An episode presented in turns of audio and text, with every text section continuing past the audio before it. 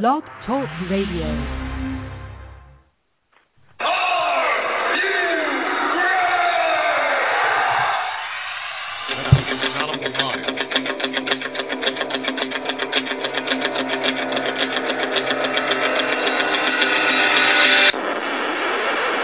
It's time for the Get Show! I am the best in the world at what I do.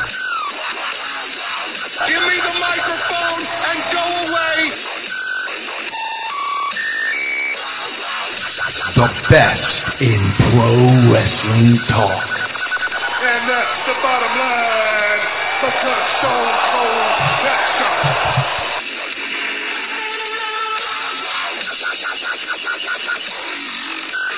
This right here is the future of wrestling. And it begins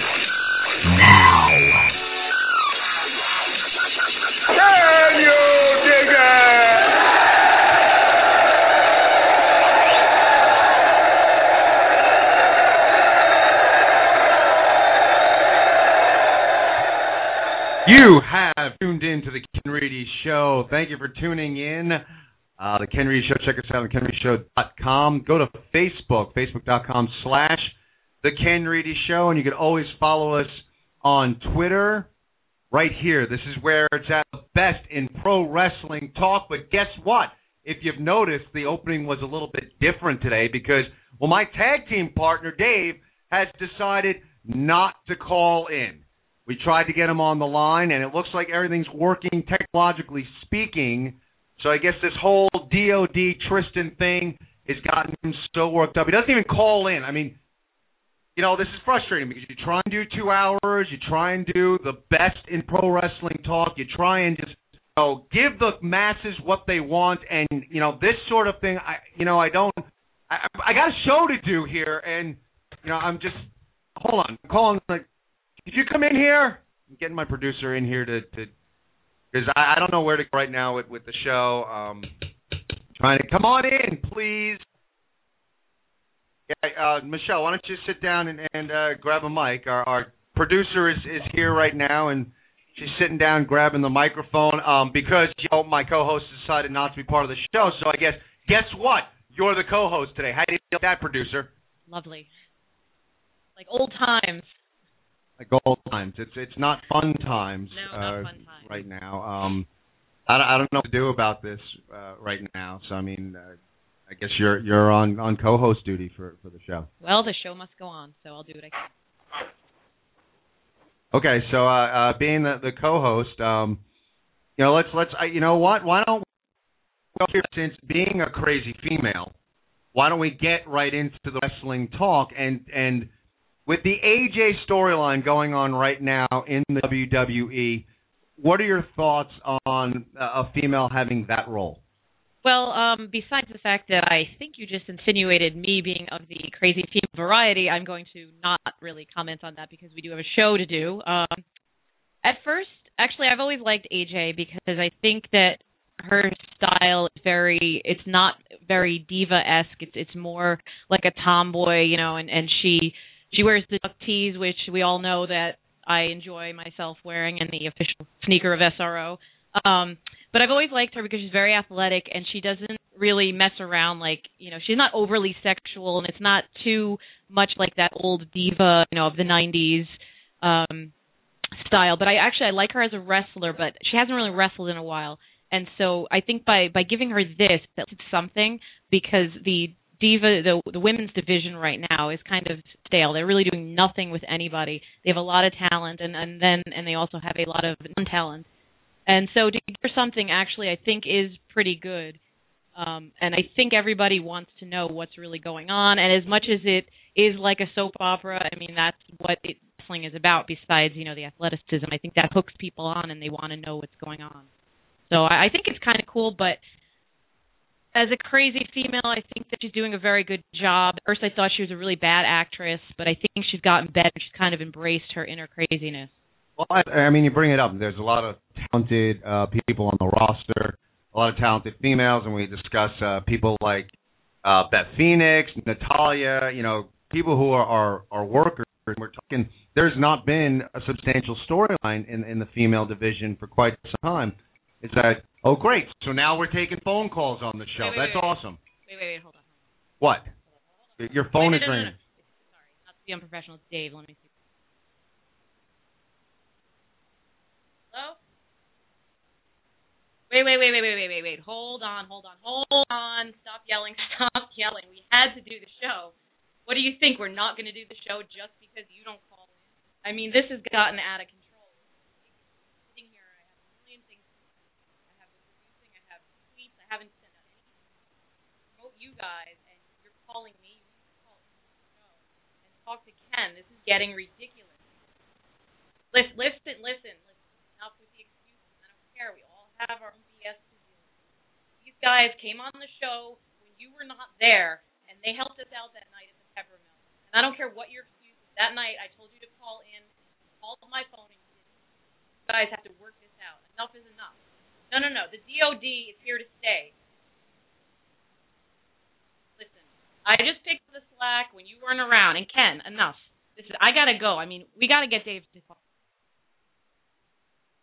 I, I know. Enough. All right. Calling in or what? I mean, you're taking Dave, phone calls. We got no, we got I a know, show know, here, and you're taking calls. You and Ken need to make sense. I don't know if he's listening. We got it. We gotta. All right, Dave. We want you back on the show, Dave. Okay. Does that make you feel better? I'm sorry if you felt What? unsafe Yeah. here. If you're listening to the show, Ken is Dave. apologizing. So we'd like you back on the show. We'd like you, obviously, to be a part of the show. Can we move past the DOD at this moment? That is my official statement right now. Does that work, Boss Lady? Does that sound okay? Am I am I making amends here? Good enough for you, I've been producer? asking you all week call him and work this out, and you've done nothing that I've asked for. You guys think that the show is going to run itself. You guys are talented, but you're the talent. You got people behind the scenes running things. I asked you to do something last week, and you didn't do it. I mean, both of you. This is ridiculous. You're adults. He hung up now, so I don't know what's going to happen. So can we just move on with the show? Fine. Well, look, I'll ask you about. Do you think that this uh, AJ thing is a discredit to the females that are good workers in the company? I guess it could be, but to be honest, uh, it's just entertainment. So to me, it's entertaining, and I enjoy it. You know, we've had some great wrestlers, women such as Beth Phoenix and Natalya, and obviously the storylines kind of suck. So she's getting something done that they're not getting done. Yeah, hold on. Look, Dave's here. I got I got his thing. He's Dave's calling here. in. Let, let me let me pull him up. Dave, are you there? I'm here, Ken. We got Dave on the line, so there you go, Madam Producer. well, you can thank you, Dave, for finally gracing us with your presence. you can go now and do your producing stuff. Oh, I can go now. You Maybe I go. don't want to go now. Maybe I'm enjoying this. Go, please. all right, all right. Okay, enjoy the show, people. All right. Well, uh, there's uh, you know if you if you'd like to give a round of applause for our boss lady uh, coming in here doing some co-hosting duties while we're trying to get uh, Dave on the line. Um, obviously, the DoD and the drama that has ensued with the DoD uh, being part of this show has has, has driven a bit of a wedge here.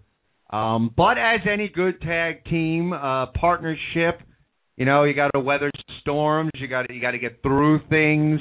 Um, so, in the effort of continuing to be the best in pro wrestling talk, we will put our differences aside right now. Dave, you ready to talk some wrestling? Yeah, I'm ready to talk. Before we get into that, I just want to make a uh, brief statement and uh, apologize to the viewers out there for my conduct last week. Obviously, uh, Tristan Law um, and uh, the rest of the dynasty dynasty of destruction had gotten under my skin. Uh, I was just trying to do my job, and uh, I handled it unprofessionally. Um, you know, starting this whole thing out with the the dynasty of destruction, Tristan Law. I thought this was just going to be some fun help get them some exposure in the wrestling business, help us get some exposure in radio and in wrestling and uh you know, he took it too far. So as far as I'm concerned, uh, you know, Ken, this is your show, obviously, and I respect that. I respect you and I consider you a dear friend of mine. And uh from here on out, Um, any handlings of the of Tristan Law, the Dynasty of Destruction, uh, you can take care of that. I will not be a part of it whatsoever. Um, I will not let him and uh, the rest of that group threaten me verbally and possibly with uh, any physicality. Um, and uh, that's that. So let's uh, let's get to the let, us get to the meat and potatoes of this show and, and, and talk pro wrestling like we do because we are the best in pro wrestling talk. I wouldn't be coming back if I didn't mean that. All right. Well, let's move forward because this uh, this is a special night, and uh, tonight is uh, Destination X, a big pay per view for uh, TNA, and might as well lead in with uh, a little bit of TNA talk. Uh, you know, right now TNA is looks good. Um, putting aside, I guess, what your thoughts are as far as the the AJ storyline and crackhead Claire. Um, you know, who knows? I'm not sure if I like that yet, but it's still been engaging TV.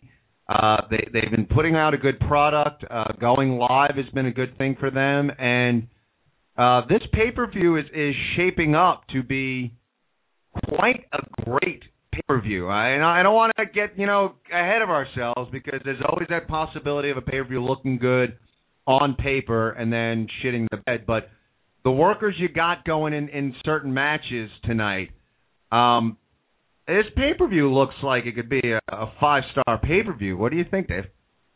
I think it's got potential to be probably their best pay per view of the year. Last you know, last month's Slammiversary was a um, was a phenomenal event, top to bottom, um, from the quality of the matches to uh, you know just being outside of Orlando and uh, you know outside of the Impact Zone.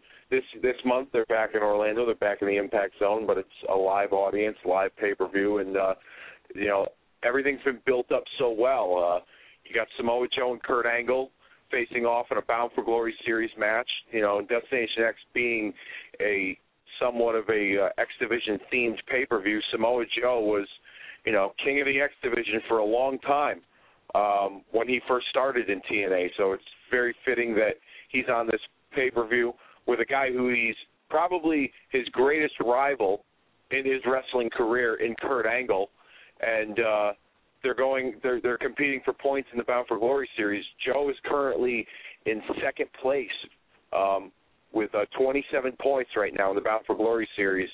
Uh, I, I believe Kurt Angle is in third place. So it's a it's a it should be a good match. These two can produce great matches. They work well together. They got good you know their styles mesh really well. Um, you got AJ Styles and Christopher Daniels. talked about the crackhead Claire storyline and all the happenings going on there.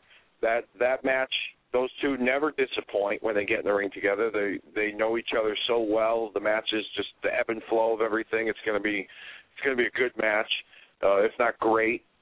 And then the the, the very intriguing storyline with um, with uh, Bobby Roode and uh, Austin Aries. Austin Aries giving up the X Division title to get a uh, a world title shot. Um, it's overall, it's been uh, you know it, it looks to be a very good card. Um, and then the crowning of a new X Division champion because Aries handed over the title um, with a mini tournament tonight, leading into the uh, the finals being a four way Ultimate X match. So, I mean, overall, there's the the the potential sky high for this pay per view for TNA to uh, hit a home run with it, and uh, I hope they do because I think what they've been putting out on TV since the springtime, and especially now since they've gone live. Um, every Thursday night has been good TV, and I really can't find too many bad things about their product like I used to be able to beforehand um, in previous months. So let's just hope for uh, let's hope for a home run tonight. Yeah, I, I agree with you. I mean, I think they're putting out a good product, and whatever. Not going to pretend to know the economics involved. Not going to pretend to understand what it entails uh, going live. Um, that being said, right now, what TNA Impact Wrestling execs need to do is whatever it takes to go live each and every week. That's what they need to do. If it's and we've talked before about cutting out pay per views or doing if that if that's what they need to do, if they can save money that way, do it. That's most important right now for TNA is to go live because it's added such a great element to things. Um, even bad, like again, the, the jury's still out on the crackhead Claire, but um, it's still intriguing TV. Uh, they don't have the spoilers uh, to ruin. Things. You know, how many people wouldn't have watched or would have just fast forwarded through the uh, crackhead Claire segment if they read about that uh, day before? Uh, you know, on the spoilers or a couple days before. Uh, the the live aspect does wonders for them. They have great workers in that company and that's one of the things that that works well for them. So as much as this AJ storyline, who knows where it's going to go and if it's really going to work out, but the matches that it will produce should be good matches. Uh, AJ Styles versus Chris Daniels should be a very good match tonight, and there's there's juice behind it. There's there's a a legitimate hatred, whether you like the storyline or not. They're giving you a hatred. They're giving you a reason to want to watch these two beat the shit out of each other, and they're two good workers. Uh, I, I think top to bottom, it's amazing when you look at Kurt Angle and Samoa Joe. Really, no storyline there, and that that could be the match of the night. I mean, two guys that really work well off each other, and that's what the Bound for Glory series gives you. You don't necessarily need to set up a storyline. You can put two guys together, and it, this is for points. Uh, and just throwing these two guys. I mean, these are two guys that you you put them in a pay per view and just let them go. Um, I love the Bound for Glory series. I, I think that adds so much um, interest to matches where maybe there wouldn't be. Like I said, it it gives storyline. Maybe there wasn't a storyline where you just two guys together in a match. Um, you know, uh, Storm and Hardy the other night in the Bound for Glory match, great match. Uh, you know, you're getting some really good wrestling right now uh, at Impact, and that's never been their problem. Uh, they've always had good workers, uh, but now it seems like everything else is kind of falling into place. I don't know about you, Dave, but I I don't know if they got someone warming up the crowd, or if it's just uh, it being live that that's added some juice, so they're not reshooting shit constantly. But uh, man, like you know, the impact zone's been hot lately. Yeah, they have. Um, I can tell you a little story. I went to Impact aired live four years ago, the weekend of WrestleMania 24. They decided that with all the wrestling fans in town that weekend, they wanted to do something special. So they did one live show the Thursday before WrestleMania, and then they taped the next three weeks worth of shows over the course of the next few days, um, uh, coinciding with the WrestleMania weekend festivities. And uh, I was in the Impact Zone. This was before they had uh, just one entrance. There were two entrances, a heel side and a face side coming out. Um, and uh, you know, everyone was pretty jacked up for it being live. Um, it's it's good that they are live. The crowd seems more into it, knowing that they are live on TV, as opposed to if they go to you know a, an Impact taping and they got to wait two and a half, three weeks. And the other thing about that too is is that when TNA's sporadic taping schedule, when it came time to taping um, you know TV events, if they taped, they would tape like one show on a Monday night, then they would tape a second show. Like if they the way they did their schedule was so weird, they would tape their second show on a Tuesday night or a Wednesday night, but they would tape part of the third show when they taped the second show, and then the next night you'd have to go back to get the other half of the third show and then part of the fourth show. You know what I mean? Like they they set it up so weird that like if you were attending it live, you got to be there like every like you would have sometimes you'd have to be there like two nights in a row just to see one full show get taped. So, but I mean, that was their way of, of saving money and, and, and you know, uh, cutting costs down. Um, but if I were them, like you said, you know, I'm no expert in you know the economics behind it all, and you know, I can't tell you how much it costs them to to produce a live television show. I mean, it's not cheap. WWE tapes SmackDown on Tuesdays, and they only do Raw on Mondays live because it does cost a lot of money with satellite fees and uh, you know all that good stuff. But um, if I were TNA, right now, what they're doing, staying live and actually having storylines that make sense and that people are getting into. If it's not, you know, if it's not broke, don't try and fix it. And I would, I would consider, if I were them, I'd consider sitting down and trying to figure out some cost cutting measures as to how they can keep Impact live because it's gotten the ratings have been consistently where they are from being live. It hasn't really changed, hasn't gone up, hasn't really gone down too too much. Probably, you'll probably with the exception of Thursday night being that it was the night after a holiday weekend. Um, but I would I would hope that they that they think about staying live for the foreseeable future on Thursday nights. Yeah, I mean, I, I couldn't agree more. It, you know, it's it just adds something to it. it. It adds just this element, you know, that that you know, who knows what what can happen here, and you know, the workers they have in that company. Um, you know, I mean, I I had gone on. And this is uh, last year, and I went to a TNA live event, and you know, the problem was that all the other they screwed up all the other stuff. Uh, but the matches were all great. They've always had like you know good workers. You know they, they it was funny they wanted to go into that like wrestling matters and that was tagline for a while, and it seemed like with their tagline there was less and less wrestling going on. Um, that's what they're good at. And even if the storyline, look, some storylines, if you want to criticize creatively speaking, well, that storyline's great or that one sucks. I mean, whatever. You know, we could sit here till the cows come home saying like what storylines are good and what what aren't. But you know what? What they've done is they've given us some heat between AJ and, and Christopher Daniels to put those two in a ring together live, um, and that's going to be entertaining. Um, you know, that's that's really what's most important is give us something that gives us some interest and get two good workers. I mean, you know, you look at pay per view now, and there's there's really not a bad match on the card. Um, you know, and, and Austin Aries like right there at the top of it. You know everything with the uh, X Division title. Love that. Love the whole give up the title, uh, get a title shot. And we've talked about it uh, numerous times. The best thing in pro wrestling, pro wrestling is at its finest when us us old dogs, us old, you know, long-term wrestling fans can look at something and kind of scratch your head and think, I really don't know how this is going to go. I don't know what direction they're going to go in. And right now, for the title picture, uh, you know, Austin Aries versus Bobby Roode, I'd be hard pressed to to give a prediction. Um, I could see either one of those guys winning that match, which is which is good. You want to go, your your headlining match, and and what TNA has right now is the most important match is their title match. The TNA title matters. It matters more than any other belt, and it matters more than any other storyline.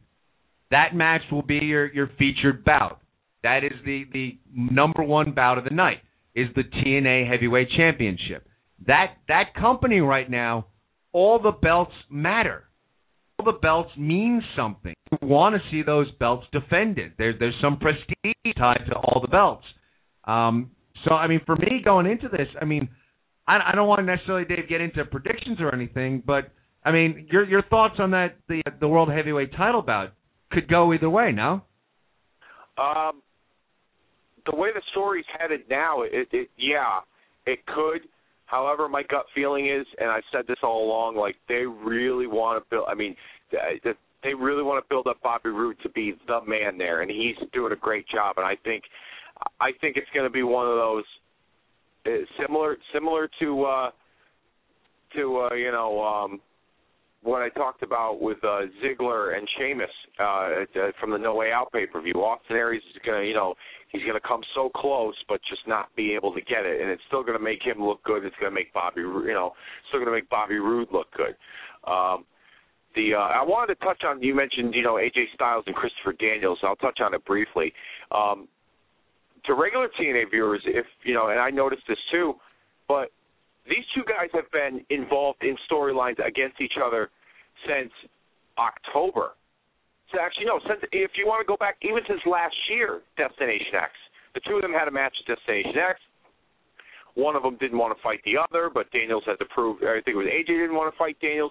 So it's a testament to actually the long-term booking, in a sense, for TNA that they have put Daniels and Styles together and have had good matches with each other. They had an I Quit match. They've done Ultimate X's before, street fights, whatever, any kind of gimmick match you can think of, and they've done really well with them. And now they're going to do a Last Man Standing match. So it's a testament to the long-term booking that they can keep these guys in the same, you know, against each other in the storyline and add little twists and turns. They added the thing with Kazarian, and then now with Dixie, and with the girl Claire, and you know who's the baby of the father of this this you know uh, was the father of the baby, and blah blah blah. So I just wanted to say you know that, that it's it's pretty cool that these two have basically been in a program with each other with different elements in that program for the better part of a year. Um, as far as Aries and Roode goes, I watched earlier this week on the on-demand portion of my cable.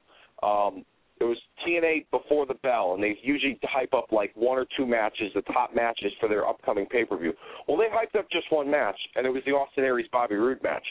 And they basically it was a 30-minute special, but they basically put the, the the majority of those 30 minutes on Austin Aries. And it was like a personality profile, like of people who didn't know him. And I think TNA did a great job with it. They like showed him in his home, how he is as a person, where he's come from, um, you know, before TNA to now, and then you know his his road from a year ago getting a job at Destination X to winning the X Division title, being the longest reigning champion, now getting a world title shot. It really built up Austin Aries as a serious contender for Bobby Roode's World Championship and made him a serious threat. And a lot of people, if that special didn't take place and they haven't portrayed Aries the way they have on television, a lot of people would probably just think, oh, Bobby Roode's just going to walk all over this guy. Like I said, I think Bobby Roode will walk out the victor. And the way the story goes is that, you know, Aries comes up so close, but, you know, can't can't get that final count, the three count for the win. And um, no, I'm a brain fart here. Oh my god. I'm sorry. Maybe it's because I was late on the show. Um, Lock it up. Get it together. Yeah, yeah, I know. But no, it's in all seriousness, tonight that's going to be a great match. It's deserving of the main event. It's gotten the most hype, and it's got a, a lot of people have an emotional investment in the match. And I think I, I not to give a prediction, but I'm going to give it anyways. I think Bobby Roode wins, but just by the skin of his teeth. And I think Austin Aries will still be a part of not only the main event scene with Roode for just a you know short term future, but he's also got the X division to fall back on too, and still make that more important as well, and be the figurehead of that division. So overall, I just see good things coming out of this, regardless of who the winner is. Yeah, I mean you're right because there's always that angle moving forward that you know Austin can. I I never lost that um, and, and depending on where they want to characterize, I mean hell, they could they could turn him heel again Say that's my belt. You're holding my belt. Um, there's there's so many directions they could go. I would tend to agree with you. Where isn't awesome? We, we're agreeing. Um, since we'll go, even though I said like no predictions now, but fine, we'll, we'll go predictions. Um, I'm I'm I'm agreeing. I think that Roode retains uh, because it makes the champ look strong, and and I to me that's that's what they're doing. Uh, in agreement with you. Uh, let's make the champ look strong. Let's make this guy like the they're they're trying to make him the big deal. Like you know, you have to have him beat up all comers because when he eventually loses that belt, it's going to matter. And at this point, Bobby has done such a good job being the figurehead and being the number one heel. They can do a lot. They could go and uh, you know they could have the obvious. James Storm wins the uh, you know the the Bound for Glory series, and and Roode keeps the title until then, and uh, you know obviously huge pop if Storm wins the belt off of Bobby Roode at at that point, but who knows? I mean, they, they've done a great job in a at rebuilding Jeff Hardy. You know, what if Hardy wins Bound for Glory series and he's the one that dethrones the the, the most evil of evils, uh, Bobby Roode? The works trim. Uh, you know, if they decide they go, you know, they want to do something with Samoa Joe again, you know, immediately Samoa Joe is is so relevant. Uh, you know, winning the Bound for Glory series, and he's going after uh, Bobby Roode. I mean, there's so many directions they could go in. So, I mean, the obvious is James Storm.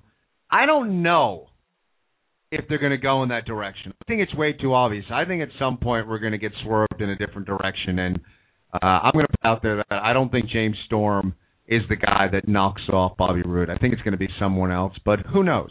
But there's so many directions, and and to facilitate that and to re- keep it going and make it matter uh, more and more when he eventually loses that belt, I see Bobby Roode retaining. What do you think? Give us a call here. You know, we're talking TNA Destination X night, but you know what? You want to talk some WWE? You want to talk about the Dynasty of Destruction and and Dave not calling in on time today? Um, give us a call three four seven eight three eight nine eight one five. The number again is three four seven eight three eight nine eight one five. We will talk about what you want to talk about, and we are going to go out to the phones right now. Tony, are you there? You bet. I'm here, nice guys. to hear from you, Tony. How's it going?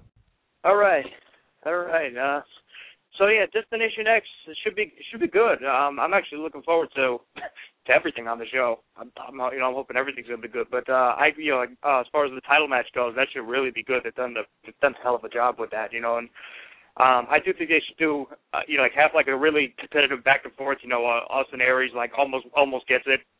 But you know, when you have Bobby Roode, you know, like I said, you know, like like you guys said, win somehow by like, you know, just like barely get, getting getting uh, you know walking out with the belt.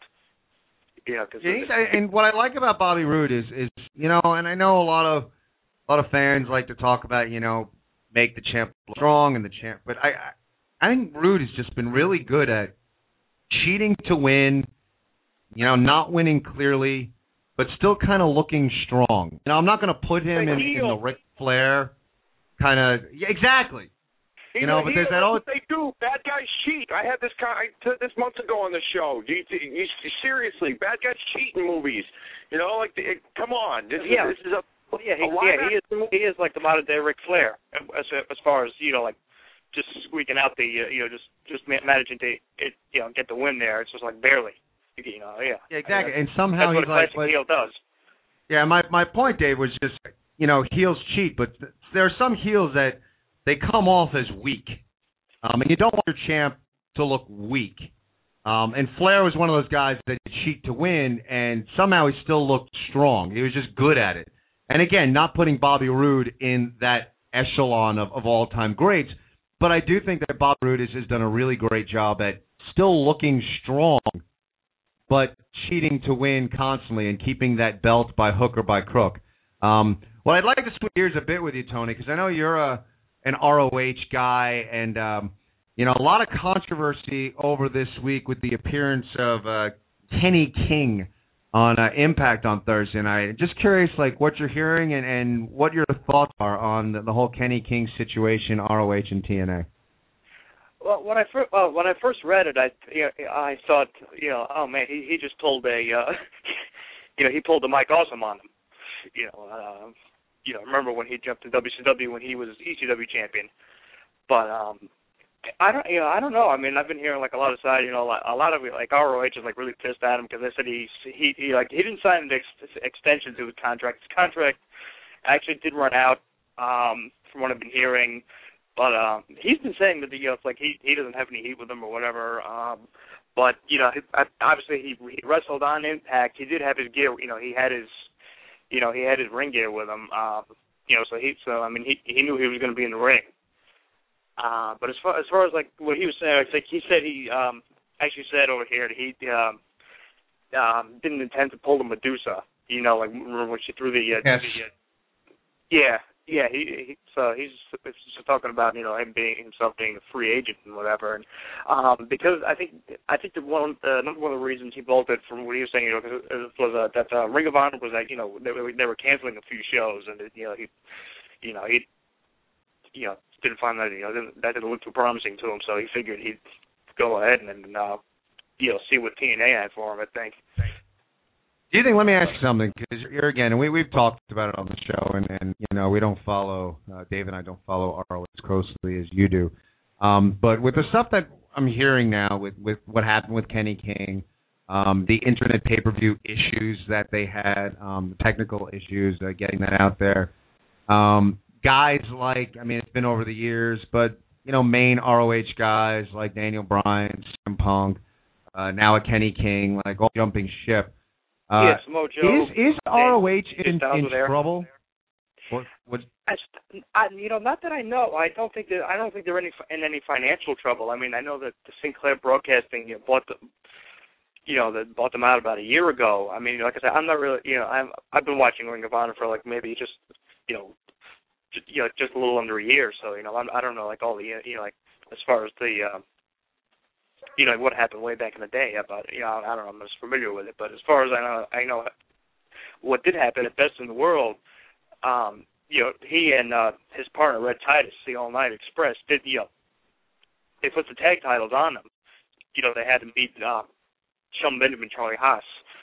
And uh, from what I what I read somewhere, he was supposed to um, he wanted them to just like cream the uh, to cream the um, champs or whatever instead of doing what they did, which was the you know it's like you know Rick gets you know got the crap beat out of him for like 20 minutes, and then he made the you know he made the uh, you know just like got a roll up and got the out of nowhere uh, out of nowhere win.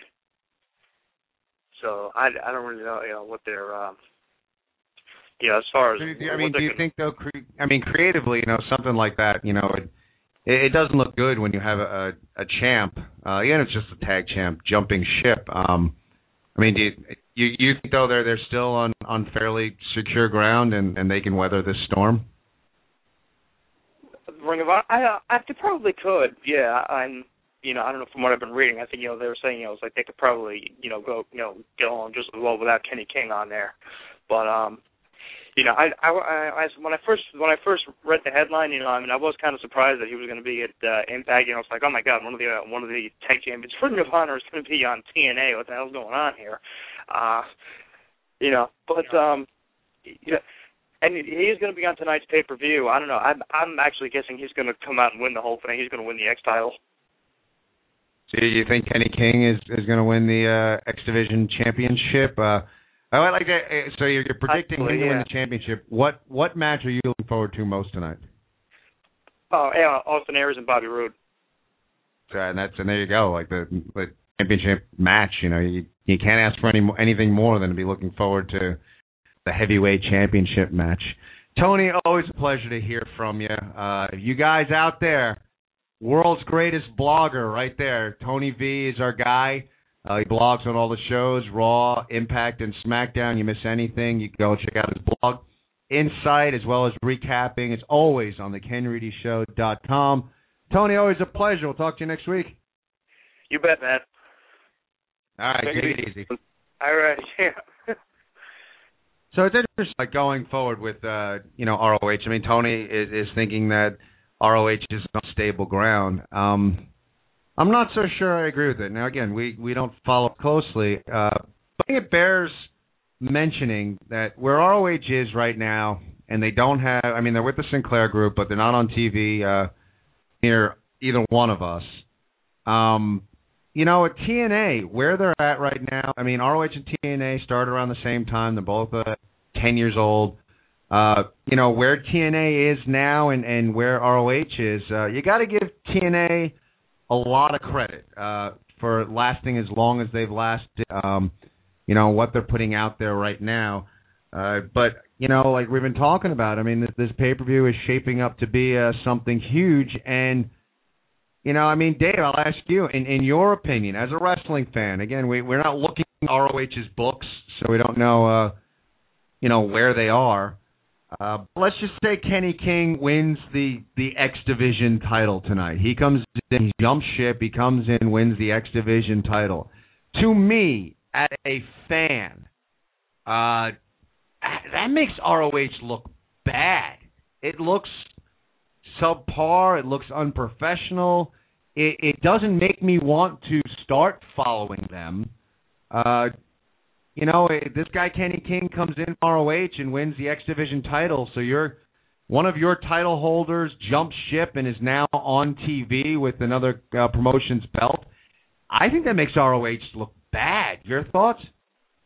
I think it does make them look bad, but um as far as you know, to to answer the question about being on unstable ground, um, I think Ring of Honor is where they're going to be, and they're not going to move any higher up than they already are. Um, you know, you talked about how you know if Kenny King were to win the title, the X Division title tonight, um, and, you know, and, making Ring of Honor look bad. It wasn't, you know, if you remember a few years ago, um, Ring of Honor did the Summer of Punk storyline Um, and if I remember correctly, because you know I apologize if I don't um, have all the facts straight to any of our, the Ring of Honor listeners out there. Um, you know, CM Punk uh, publicly announced on Ring of Honor's television that he was leaving the company and going to WWE.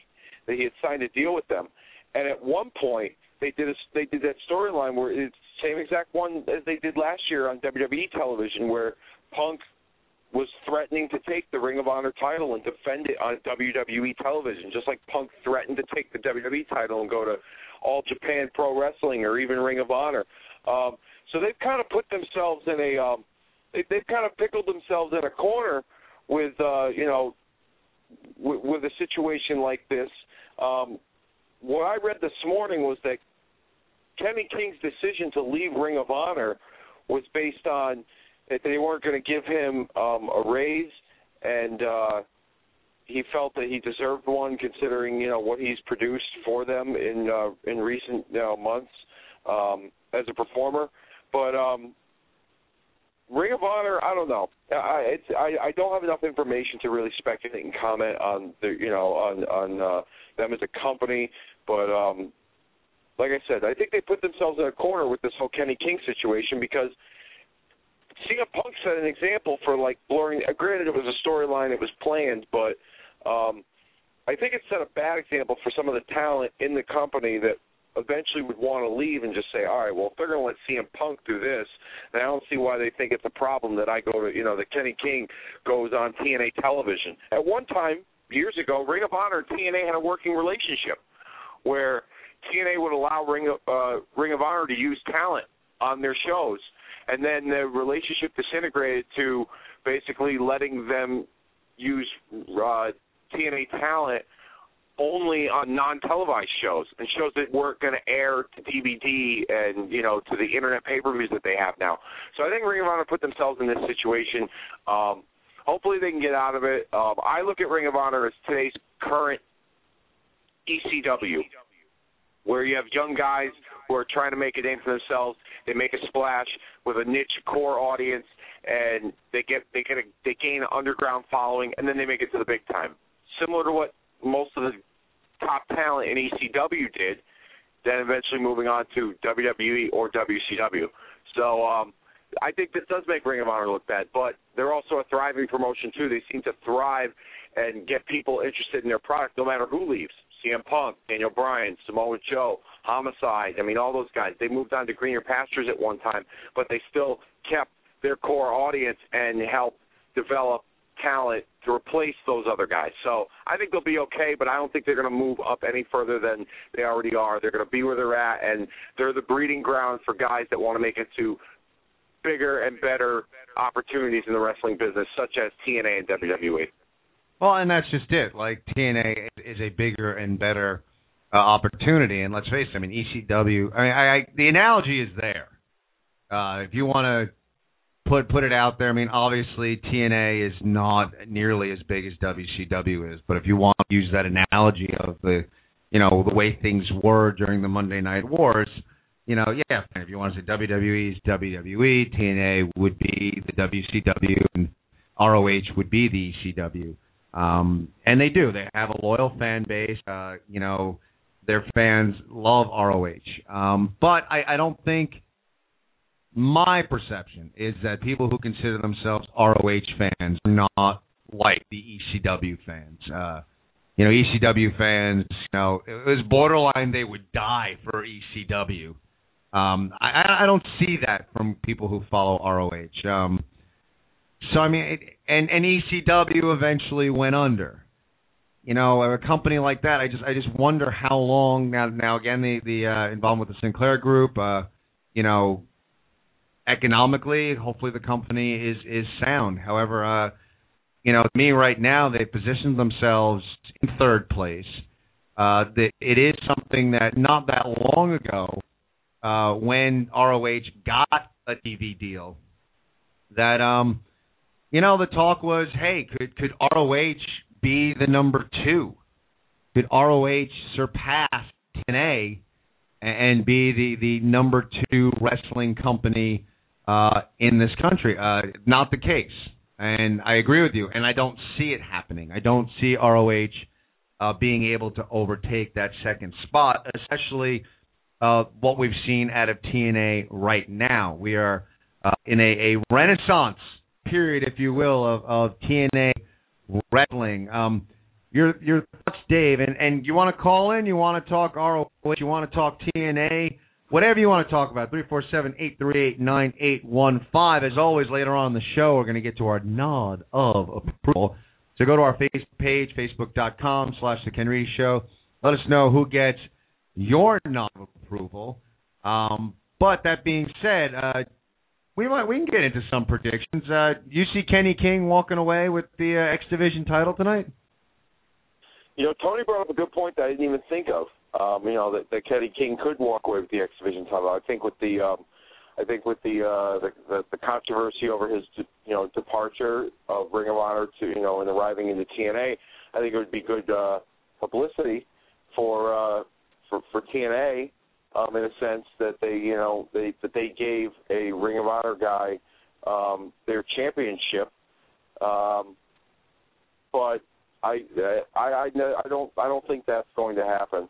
Um, I mean, it's not set in stone like that. These guys even have contracts either. I mean, you know, he got a tryout, you know, Thursday night, and eventually, you know, got a pay per view spot. But who knows if after tonight he's going to even get an op, you know, uh, get a contract with the company. I mean, uh, you know, if you, you think about it, he could he could do well, but then they could say, you know what, right now we don't have a spot for you.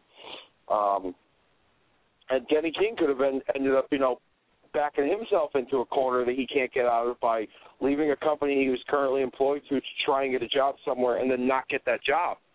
Um, so I don't think Kenny King's going to walk away with the title just yet, and I think it would be stupid on TNA's part to do that because then they could say, you know, then if they do sign this guy, and what happens if he's unhappy where he is and he decides to get an offer to go either back to Ring of Honor or to WWE. You know, I don't think it will happen. Um, I mean, who do we have on the list? We got Sanjay Dutt, who was a who was, who was a pretty popular X Division wrestler. Uh, Kid Kash is in the tournament. Um, the Ryback Jobber guy, what's his name? The who was what's his name again? Rashad Cameron. Yeah.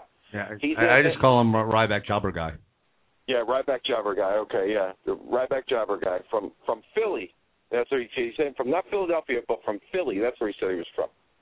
I don't know what the difference between the two is, but I mean RBG. That's that's a cool name. That is pretty cool. That he could be tag team partners with JTG.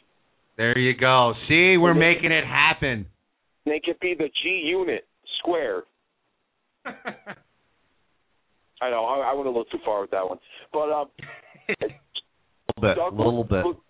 Yeah, just a little bit, but yeah, I just figured because of the G's. But anyhow, you know, the G. Oh no, I got. They could be the G string unit. They could be like the Black Magic Mics. Nah, now you've really gone too far. All right, uh, yeah, I, I jumped the shark there. Um, Douglas Williams is also in the tournament, so he, a former X Division champion. Um, it's a toss-up. Who's going to win the title? I personally think that they should have brought more popular X Division uh, champions back into the fold, um, or X Division wrestlers. Um, some of these guys never even competed in the X Division before for the title. They brought back like one guy, and that's Sanjay Dutt. So uh, I think that I think my prediction, I think Sanjay Dutt's going to win the X Division title. Okay, yeah, I'm going to agree actually with Tony. I think they're going to go with with Kenny King. Um, his name uh, quickly, he's becoming a household name in in the world of wrestling, and and what better way to put the uh, the title over uh, than put that strap on him? Uh, I think it, it it makes the belt matter even more. And like we said, I mean the TNA championships, uh, the belts matter. Uh, so I think they'll go in that direction, and I, and I like what they're doing with the the X division. I mean, it's I know what you're saying. Like some of the guys they brought back have not wrestled before, and they're, they're you know now all of a sudden they got a title shot. But it's it's it's giving like the mid card uh, some purpose. Uh, it, it's a secondary belt, um, but it, it means something, and and they're guys now that you know, we've talked about it when we reference like the IC title and why why can't people just be after the IC title? Why does the IC title always, you know, have to be like the stepping stone type title? And even though they're going to go like Destination X next year, that you can relinquish the title and go for the heavyweight strap, I still think that they're making it matter. They're, they're, they're guys coming in that are not talking about moving past uh, getting the the, Destin- the the X Division title. They they want that belt. That's the belt that matters to them. They're coming into TNA for the X Division belt. They're not talking about other belts. They're coming there for that belt, and, and that makes it matter. Makes that championship matter, and I like it. Uh, a guy like Kenny King uh, gives gives some uh, name rec- recognition. Um, it, it gives it uh, a spotlight, uh, and I think it, it works well for him to. Uh, have the belt. So, uh, what do you think? Three four seven eight three eight nine eight one five. That number again is three four seven eight three eight nine eight one five. Uh, let us know what you think about going into this uh, this pay per view, this Destination X pay per view. Um, I am looking forward to it. Like we've said before, not a bad match on the cor- on the card. Uh, looking at a couple of the matches, and uh, we've talked about the title match. Uh, you know, we talked a little bit about uh, AJ versus Daniels. Uh, and you, you brought up a good point with like their long-term booking plans with with AJ and Daniels. Um, I'm curious what your thoughts are as far as going past tonight. Uh, I don't even know who I. You know, we could we could predict on who's going to win this match. Um, but they've referenced the child being AJ's. AJ is saying, you know, it's ridiculous. Uh, I'm assuming at some point there's probably going to be a paternity test that's going to be revealed. Um, who knows? maybe tonight AJ gets opened up and someone comes running down with a uh, test tube so they can do a DNA test. Who knows? But I'm curious what your thoughts are, Dave. Like, where where exactly can they go uh, moving past uh, tonight's match?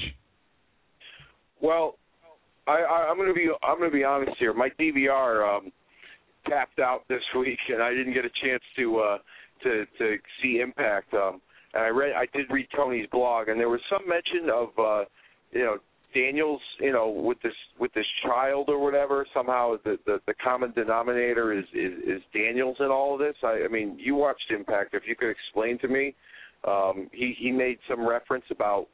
Um, it almost sounded like a, him and AJ were like you know dueling, you know, sperm donors in this case. Uh, I mean, I don't know. I, I'm not too familiar with it, but there, there's it's not over between the two of them because there's got to be a payoff. So tonight's still not over. Um, but if there is going to be an end, and if Daniels is going to keep accusing AJ of something, just to get under this guy's skin to really screw with him, then the payoff's got to be that somebody's got to leave TNA because it can't be big enough for the both of them. These two hate each other. They can't be in the same company. I mean, if I were working for a company and somebody kept accusing me and making all these accusations that weren't true about me, and then we finally put that issue to bed and to rest, I don't think I'd be comfortable still working in the same building with the person. You know what I mean? And I hope that there's some consistency there. Um, but there's gonna, there's going to be more to that you know storyline and there's still you know like you said earlier it's it's still engaging and intriguing and it's got some people want to know how far this is going to go um but it's not over between these two and i think you know i mean they've gone a year adding layers onto this storyline of the personal animosity between the two of them i can't see them not going any further considering where the the state of the uh the the, the storyline is with the the father, you know, if AJ is the father or not. So, I, I right. Could, I mean, could this be an angle? Like, is you know, could someone like a, a Daniels perhaps be contemplating retirement or or taking some time off? Because uh, you're right. Like, how far can they go with this without someone having to leave? I mean, I mean, this is. You know, it's storyline wise, but it's a it's a personal storyline. You know, it's not just like you know, I want your belt or, like that, you know, typical wrestling animosity. It's, you know, they're dragging families into it. Uh, they're, they're trying to make it personal, and uh, you know, it's kind of tough. So, you know, where do you go uh, moving forward? It would it would make sense if Daniels was contemplating retirement or just needed a a break at, at some point. Um, yeah, I did. That being said, and and like you're saying, you know, there, there are different layers to this storyline, and there's so many different directions they could go in. Uh, some screwy is going to happen tonight, and I, and I don't think AJ Styles walks away as a victor. Uh, something's going to happen. Uh, crackhead Claire is going to show up. Who knows? Maybe she takes a bump. Pregnant woman takes a bump. Oh, a miscarriage wrestling. What? A miscarriage in wrestling. And I'm not just talking about the fact that she fell. I'm talking about losing her child. Like we haven't seen that before. That would that would be crazy. in the ring. She gives birth to a hand or a foot, maybe to make it. Oh, Who knows? But I I don't think. I think he just went a little too that far. shark again. We're jumping over. Um, but what I mean, do, do you think there's any way? I mean, you you looking at AJ to win this? I mean, AJ's been a house fire lately, going after uh, Kaz and Daniels. Uh, I, I think Daniels go over AJ tonight and uh, to to continue this storyline uh, moving forward. I think you know AJ has to uh, have something he's fighting for. Uh, he has to have something that he's pissed about. Uh, losing works tonight for for uh, AJ. So I, I'm picking Daniels to win this match. Your thoughts? I, you know what? Let's go two for two. I agree with you. I think Daniels is going to win. You know what's interesting too? Both of these individuals are in a Bound for Glory series match, and they really haven't had too many Bound for Glory series matches, respectively, on television. As far as I know, I don't know how um, what the standings are because I know that they run Bound for Glory series matches at house shows. But it seems like these two are almost non-existent. AJ's got zero points, and I think Daniels doesn't have any points either. Um, or he may have ten. I don't know. I don't know the whole story, but um, they, it's interesting that these two are in a match tonight, and it's not a Bound for Glory series match. Um, I know they got more personal things aside, you know, instead of you know fighting for an opportunity to uh, compete for the title. But um, I think it'd be interesting if actually AJ did lose. So I'm going to agree with you. I think Daniels uh, should win, and uh, I think he's coming out the victor. Something screwy is going to happen. You know, uh, Dr. Kevorkian's going to come out and take a blood sample from AJ just to you know see if uh, he's the father of the child or whoever. Something screwy is going to take place, but um, Daniels will win. Yeah. So see, look at that. We're we're in agreement. We're, this is amazing. What is going on with with us? All of a Let's sudden, we're a keep little it screwed. What was that? Let's just keep it going. Exactly. We got we got to keep this this going. Uh, you know, moving a little smoother. I mean, I'm glad that that finally, you know, uh, you you you put on your your professionalism hat and you you you got in gear and then you know now now now we're running an an an effective wrestling talk show. I mean, you know, it's thank you. I guess I need to say for eventually uh, calling in and, and being a part of things this week. Um, but it's going well so far, don't you think? I do think. Let's continue. Our number to call is three four seven eight three eight nine eight one five. The number again is three four seven eight three eight nine eight one five. Check us out on Facebook, facebook.com slash the Ken Reedy Show. We want to hear from you. Who gets your nod of approval? We got lots to talk about on the show. We got more with the pay per view going forward. Uh, what are your thoughts on the pay per view tonight? We also talk a little bit of WWE, and who knows when it comes to this show, you never know who's going to call in. But at this point in time, let's go to Dave and our 50 50 update. Thank you very much, Ken. This is the Day 5 report here on the Ken Reedy Show. Top story this week comes from the Wrestling Observer. The news site reports that John Laurinaitis in recent weeks has been losing more real life powers in WWE since being removed as Executive Vice President of Talent Relations. Laurinaitis' duties have been relegated to new hires in the company that have been brought in by Triple H. It's also rumored that Pete Leone has been given more responsibility in the talent relations department of WWE. It looks like art has imitated life in more ways than one for Mr. People Power. WrestlingNewsSource.com is reporting that former WWE personality Mike Adamle is reportedly missing after taking personal time off from his position as a newscaster for the NBC affiliate in Chicago, NBC5. Adamle has not been on the air since May 14th, and there has not been any explanation regarding his whereabouts besides taking a few weeks off and hoping to return a few weeks later. Adamle has a history of taking personal time off as he was working for an NBC or excuse me ABC affiliate a few years ago and admitted to fellow colleagues of needing psychiatric treatment while he was gone at that time. No word if that incident is related to his current absence, but we hope Mr. Adamle is alive and well. More on this story as it develops. Dragon Gate USA star Johnny Gargano looks to be heading towards the WWE. Gargano, the current Freedom Gate champion, wrestled a dark match with WWE earlier this year, and company officials were high on his performance and are hoping to sign the young star to a developmental deal soon. No exact timetable on when his current Dragon Gate USA deal expires, but it's rumored to be very soon. TNA star Shannon Moore was granted his release from the company on Monday. Moore went on Twitter on Monday to make the announcement that he asked for his release. Just a little over a month ago, Moore went on Twitter also announcing he was stepping away from wrestling to continue working on his tattoo shop and help make that business grow larger. No signs of Moore working anywhere else, but I'm sure we haven't seen the last of Shannon Moore in a wrestling ring.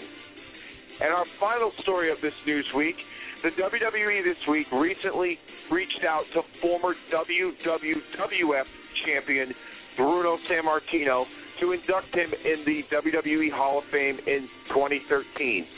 Later that day, representatives of Bruno publicly stated that although he was flattered by the gesture, he would have to turn it down. Sammartino has turned down numerous offers to work with WWE in the past due to his rocky relationship with Vince McMahon, dating back to Vince Jr. taking over the business from his father and scaling down the role of Sammartino as the rise of Hulkamania was beginning, to the controversy of the steroid trial in 1994 when Vince McMahon was indicted by the federal government for dis- for distributing steroids to his talent. It's also been rumored that Triple H was the one to reach out to Bruno in hopes of WWE honoring Bruno with his induction into the Hall of Fame. Bruno was very impressed with Triple H and his professionalism. However, he stated as long as Vince McMahon Jr. is running WWE, Bruno Sammartino wants no part of it.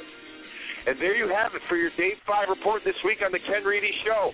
Back to you, Ken. Thanks, Dave. Lots of good information going on there. Uh, lots going on in the world of professional wrestling. And uh, interesting story there about Bruno because, uh, you know, as far as the WWE Hall of Fame goes, I mean, is it really a Hall of Fame without a Bruno Sammartino in it? As one of those guys, a glaring absence um, in the Hall. Uh, it kind of discredits uh, the Hall of Fame to a certain extent, not having a Bruno Sammartino in it. So, uh, interesting story. Hopefully, at some point, um, either he softens or, uh, you know, I just want to see him have that moment uh, WWE Hall of Fame induction ceremony. Uh, a guy who deserves to have that moment. So hopefully, guys can check their egos, and um, at some point we can get Bruno into the WWE Hall of Fame. But uh, we have someone on the line. I'm going to go to the phones right now. Uh, you know, and it's it's been a little bit disappointing because we were uh, lucky enough here to have uh, the BWO heavyweight champ calling in regularly, and now because of uh, Dave and, and his issues with, with Tristan Law. Um, as of right now, we, we you know he hasn't called in, so you know it's it's not a good thing. Um, but you know we move forward. But we're lucky enough to have uh, from the esteemed organization known as the Dynasty of Destruction, uh, uh, an organization that is taking over um, and really trying to better the world of professional wrestling, uh, not only and not only in the wrestling ring, but they their influence now in the world of media on this show. So uh, the Dynasty of Destruction is is moving forward, uh, kicking ass and taking names, and we are lucky enough right now from the DoD, Tommy Face on the line. How you doing, Tommy? Hey Ken, what's going on? Not much. How you doing? What do you got for us today? Not much. I just got off a plane from uh, Champions Gate, Florida, hanging out with my buddy Dr. Callahan, and I hear that uh, someone on your show upsetted my world heavyweight champion. Yeah, Dave, uh, my co-host, and uh, Tristan. You know, I, I just not from the champ respect. Listen, I don't know who this uh, jabroni, to use that word, who thinks he is, but You know, I think you need to check yourself. I think you need to check who you associate yourself with, Ken, because you know very well you've hung out with us. The dynasty is no joke. Tommy Face, Tristan Law, Glenn Ulrich, Richie Rod. We're no joke, brother. I have no qualms about coming over there and stepping into this guy's Dave's face. Is he on the I mean. I, he I, he may have left because he, he's kind of uh he's doing this thing No, now still- where he no, he won't no, talk I'm to still, any. I'm still here. I, I, I'm I'm still here. I'm not. uh I'm just not uh gonna. uh So what's the so so what's your issue there, Davy boy? Well, I'll make it brief, but I just think that uh you guys tried to make a name for yourself at the expense of us here at the Ken Reedy Show, and I didn't really take too kindly to it. I respect No, no, fact- no. We didn't. We Well, didn't need I- to make a name for ourselves, brother. We already had the name. We made the show a name. Really? 'Cause Yeah, I- and- last I, the Ken Reedy Show was here before the Dynasty of Destruction ever showed up on the show. But I'll go with this statement. You guys ever come to my home? You ever threaten me ever again that my professionalism will be out the window? There won't Whoa, be any. big- and that's all word. I got to say. Ken, you can continue on with the rest of this interview. Big big words from somebody on somebody on telephone. I'll tell you what. July 21st, we're going to be in Elmwood Park, New Jersey. You come down. Tickets on Tommy Face. You show up. You sit front row. Let's see how big your words are then. You know, I might take Tommy, you up it's, on that offer. it's Take tough to find good help. Take me Tommy, up let me ask you something. Um, as far as the DoD goes, uh, I don't know if you realize this.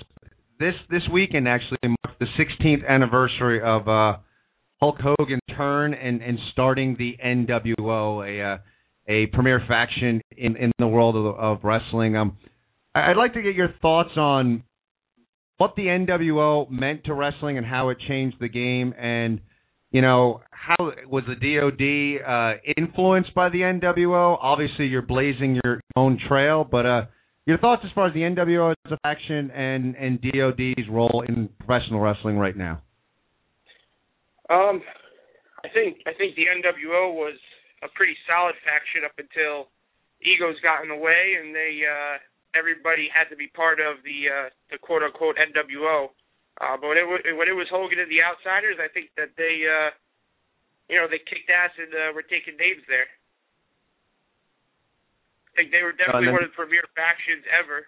You know, I like to uh I like to think of the horse the horseman as the top faction ever in the world of professional wrestling. So when you're looking at, at mistakes that the NWO made, uh, how does the, the, the Dynasty of Destruction uh, make sure that they keep uh, their faction strong? Well, we we don't deal with any uh any talk back, if that makes sense. You're either with us or against us, and you definitely don't want to be against us. If you are against us, we're gonna do like we did back in June. We're gonna get rid of you. We got rid of Steve off, got rid of the BWO president, Section Eight, and his flunkies, Frankie Cino. You're either with us or against us. We're going higher places. We'll take you to higher places. So just like the NWO, the Four Horsemen, if anybody got in their way, they took them out, and that's what the DoD does. Is there any obstacles in in the dynasty's way? Is is there anything that that can stop you guys from you know just I mean why not rename the BWO at this point? I mean you know it's it's the DoD. The BWO seems to be a secondary. I mean, is there anything that can stop? Those are things that uh, you know myself and my new tag partner, who we are currently the heavy tag team heavyweight champions, Glenn Ulrich, the owner. Uh, we talked about that, and that's definitely a possibility. Right now, we got bigger things to uh, take care of than renaming the company. Although everybody really knows who's running the company now. What what are some of the bigger things you're you're looking forward to doing? Look, look at look at this, Ken. Look at every week we're on the Ken Reedy show, right? We're in newspapers. We're on TV. We're all over the place. Where was this before the dynasty took over? We're going bigger, better places. We're going to be selling out places, bigger places. That's where we're going. We're in this to make money. Everybody who's with us will make money. Tommy Face showed how deep his pockets were last month, and you could go on the BWO website and check out the results. Everybody wants to be like the dynasty. I hear me. I mean, I'm I'm proud to, to be at least uh, a media liaison to, to the dynasty. I mean, the, the dynasty is where it's at. Uh, this is, you know, you you got to hitch your Yeah. wagon to a winner, and you guys, you guys are winners. That's right, Ken. And at least you get that. You and your producer get that. And and the bum you have as a co-host, I I, don't know what you're doing. I think you really need to rethink your priorities here, Ken. And you know, Okay, I mean- Faye, the rest of the dynasty is is a little a little taken aback by that you would associate yourself with somebody like that. You know, it, it's tough. I mean, and we didn't know. I mean, I thought he, he'd be on board with this. I mean, you, you try and you try and move a show in a good direction, and you know, I, I mean, to me, it's like hitching up with you guys. That that's the way to go. I mean, go where go where the a- power and money is. Before before the dynasty arrived, would you have a world champion called into your show every week? Exactly. Right. And one, of the best. This, this guy comes along and sits in a chair and and be a fan, Dave. That's what you are. Be a fan. Let Don't me ask you quick Tom. like that. Before I let you go, Tommy, uh, the TNA pay per view tonight. Uh, what match are you looking forward to? Uh, Ken, I'm gonna be completely honest with you. I can't answer that. I don't particularly watch TNA, um, so I don't even know what matches there are. Rattle some off. Fair enough. Fair enough. Well, and interesting. So TNA, as far as what they put out as a product, uh, does not grab your attention. Uh, not not particularly. I think they have some great wrestlers on there. Uh, Robbie E. Um, you know, some of the other guys on there. I, I think they're they're great workers. Kurt Angle, you know, obviously, but um, their their product, the storyline. I mean, I don't really get. I haven't really gotten into it. I watch it every now and then when I can, um, but it's nothing that I follow on a weekly basis. Okay, so who's the guy? Uh, that, you know, if Tommy Face is going to want to watch one guy uh, on TV. Uh, who's the wrestler that you will stop and watch? Wow. Right now, uh, I'm a fan of Dolph Ziggler. Okay. I think he's got I think he's got a really great work ethic. I think he's a good worker. He's a true a true wrestling uh champion, collegiate wrestling champion, you know, and I I can appreciate that. Um I, I think he puts on some great matches and I don't know why they haven't put a title on him yet. I agree with you. We've uh, you know talked about how great he is uh, on the show many times. Uh, big Ziggler fans. Um, all right, Tommy, thank you so much for the call. Again, um, where where can you uh, just let us know where we can see the Dynasty in uh, upcoming weeks? Saturday, July 21st, Elwood Park American Legion. One El- one Legion Place, Elwood Park. Come on down. Dave, my offer stands. You let me know. Ticket will be waiting at the door. All right, Tommy, thanks a lot for the call. Hope to hear you again soon. Take care, man. Thanks, Ken. Have a good one. Well, we got other members of the DoD calling in. Uh, Dave, are you there? Yeah, I'm still here. All right, so I, I you know, you, you've kind of, I, I don't, you know, I mean, you, you got to fall in line, man, and and these guys, you know, they're they're not the guys to mess with, and Like our man, it just it just seems like you've gotten under the skin of the entire faction. Uh, let, let let like our producer said, let's do a show. Let's be professional about this, okay? You didn't have to go on with that little extra commentary pre-ramble about me and Tristan, and you did anyways. And you got this guy all fired up now because I have an opinion. Like I said, let's continue on with the rest of the show. We're doing good so far, okay? I let you handle it. I didn't act out of line. I wasn't unprofessional, but I stood my ground with my opinion, and that's what matters and I'll die with my opinion before I ever, ever, ever agree with anything that those guys have to say. And I'm going to leave it at that. Well, my opinion is that the dynasty is where it's at, and I am going to latch on to them, and, and we're going to go for this ride, and we're going to kick ass and take names, and I am proud. We, I again, I've said it before. I am proud to at least, at least be able to associate. I'm not going to sit here and say like, "Oh, I'm proud to be a part of the DoD," because I know that I'm not a part necessarily of, of the DoD, but to, to to even just to be around them, just to just to kind of feel that that greatness that that really comes off of them. I mean, when they when they say dynasty, uh, you know, they're not using that term loosely. They are a dynasty. You talk dynasty, you talk you're you're talking teams like like the Lakers. You know, that's a dynasty. You know, you're you're talking about you know the the greats of the greats. Uh, you know, to me, you got to latch on to this. This is something that you know right now is just just the tip of the iceberg with, the what's going on with these guys. So um, you know, how can I not? How can I not? Uh, you know, be around it. Just just allow them to to to take me into the fold and and show me uh, what this world of professional wrestling really can be all about, and and just just take over. You know, I mean that's just that's just what it's all about. You know, it's time to just stop asking for things and stop waiting for things to come to us. We're we're just going to take it. So I'm with them all the way. But you know what?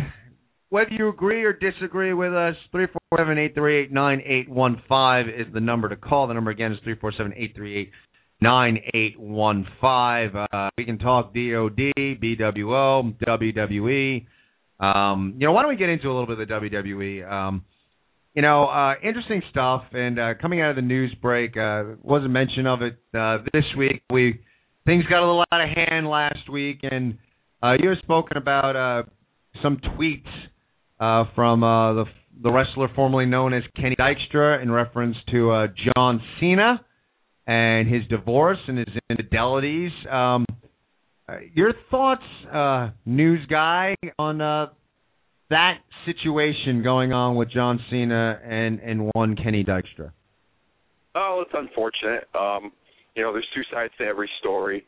Um, obviously, Cena and the WWE have not publicly spoken up about this story. Not saying that Dykstra's claims are to be true, um, but we'll never know. I, I don't think we will ever know the real truth behind all that. It's possible. Um, people are human beings and they make mistakes, and uh, you know nobody's perfect in this world. Um, it's just unfortunate the timing of these tweets coming out when uh, it was announced a little over a month ago, almost two months ago, that John Cena was getting a divorce um, was in the process of getting a divorce from his uh, high school sweetheart. So, um, I mean, it's a it's, it's a tough break for him. It's and it's unfortunate.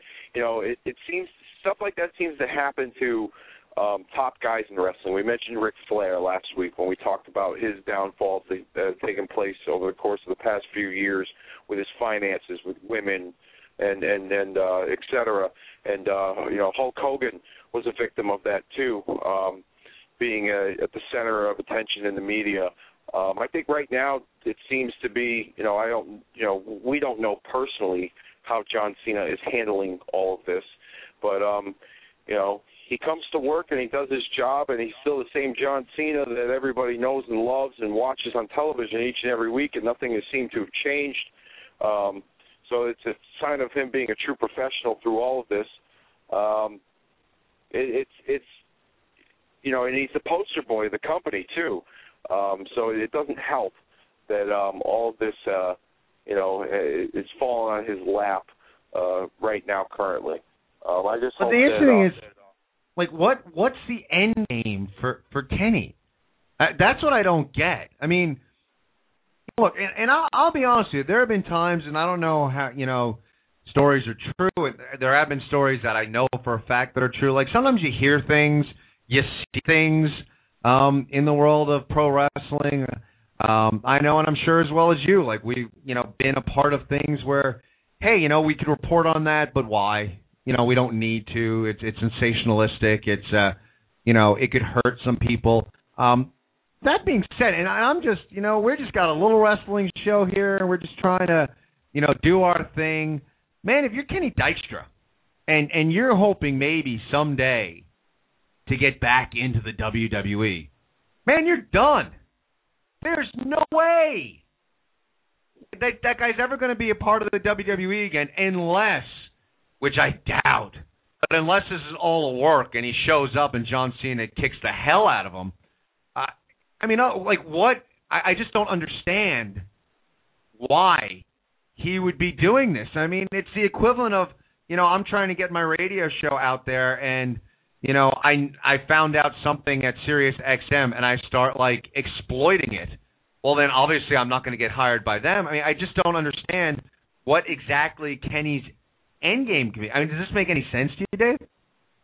Um, no, it doesn't. But you know, you you you, brought up a good point. Um, Dykstra has stated in, in multiple tweets that um, you know he's got no desire to go back into wrestling. He makes a good living in whatever his career he has now. He's out of the wrestling business, um, and uh, it's it's more or less per, personal animosity towards John Cena from. I mean, you know. Uh, from him, um, I, I, you know, you talk about you know stories and stuff that you know um, we've heard. Um, I listened to an interview on Howard Stern, maybe about six years ago, seven, uh, five years ago, and uh, John Cena was on, and uh, you know, you, you know how Howard Stern is. He's got sex on the brain twenty four seven. So of course he's asking John Cena, you know, how many women he's, you know, he, he's put to bed over the course of his career, being a, a, a famous wrestler, and. uh Cena didn't come up with a number, but Cena told a told an interesting story that um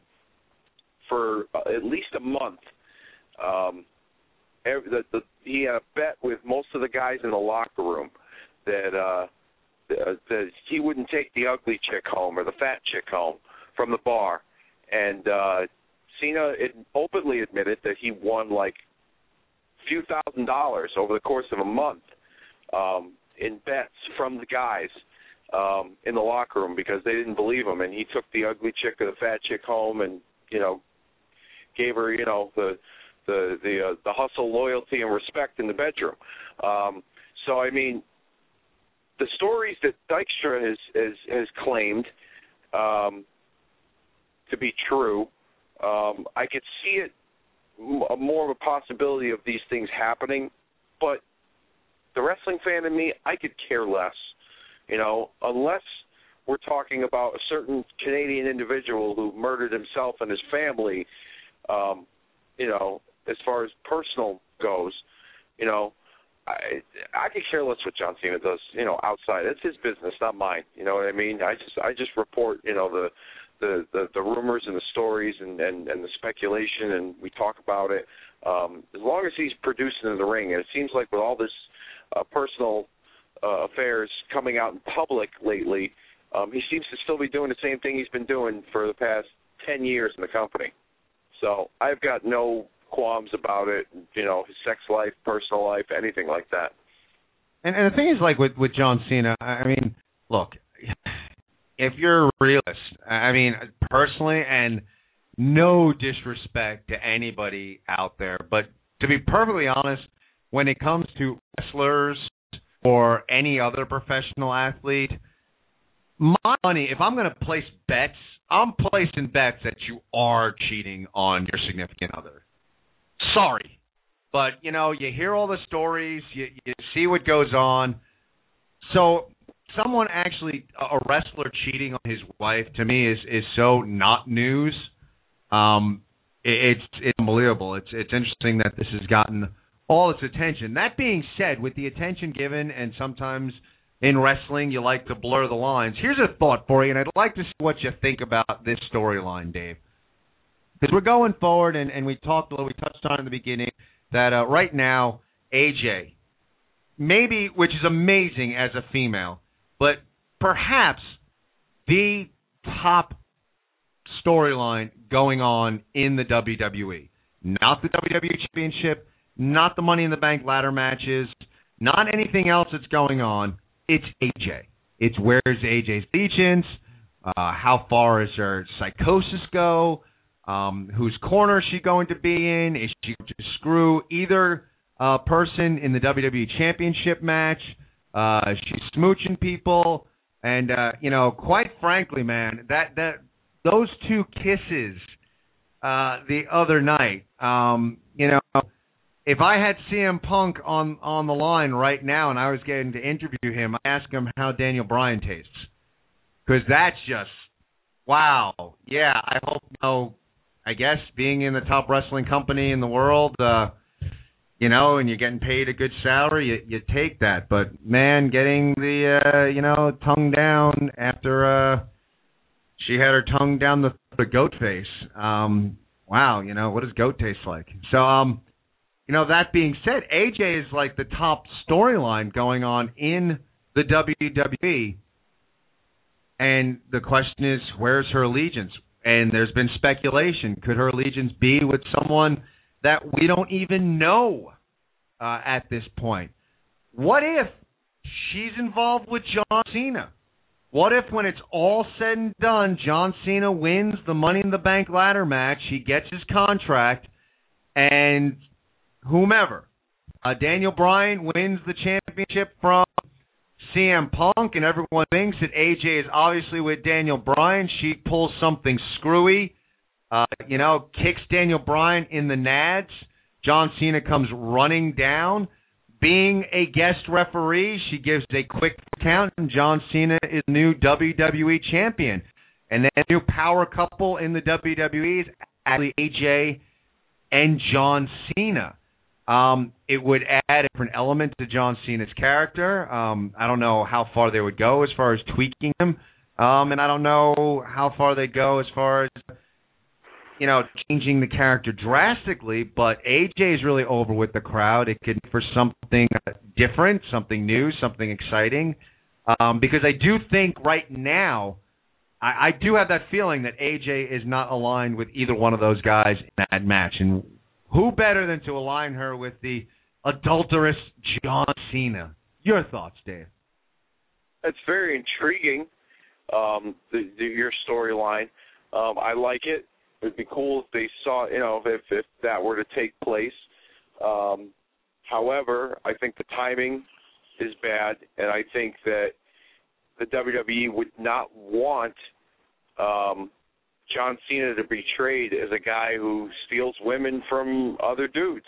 If if these claims by Dykstra are to be true, um, they don't want. He's he's a, he's a good old boy. He's you know he's he's he's a good guy. You know he's you know you know all American white meat baby face. You know the hero. You know he does good. He he doesn't you know he plays by the rules. So that image that they have of him, they want to keep that because that's what's making them money.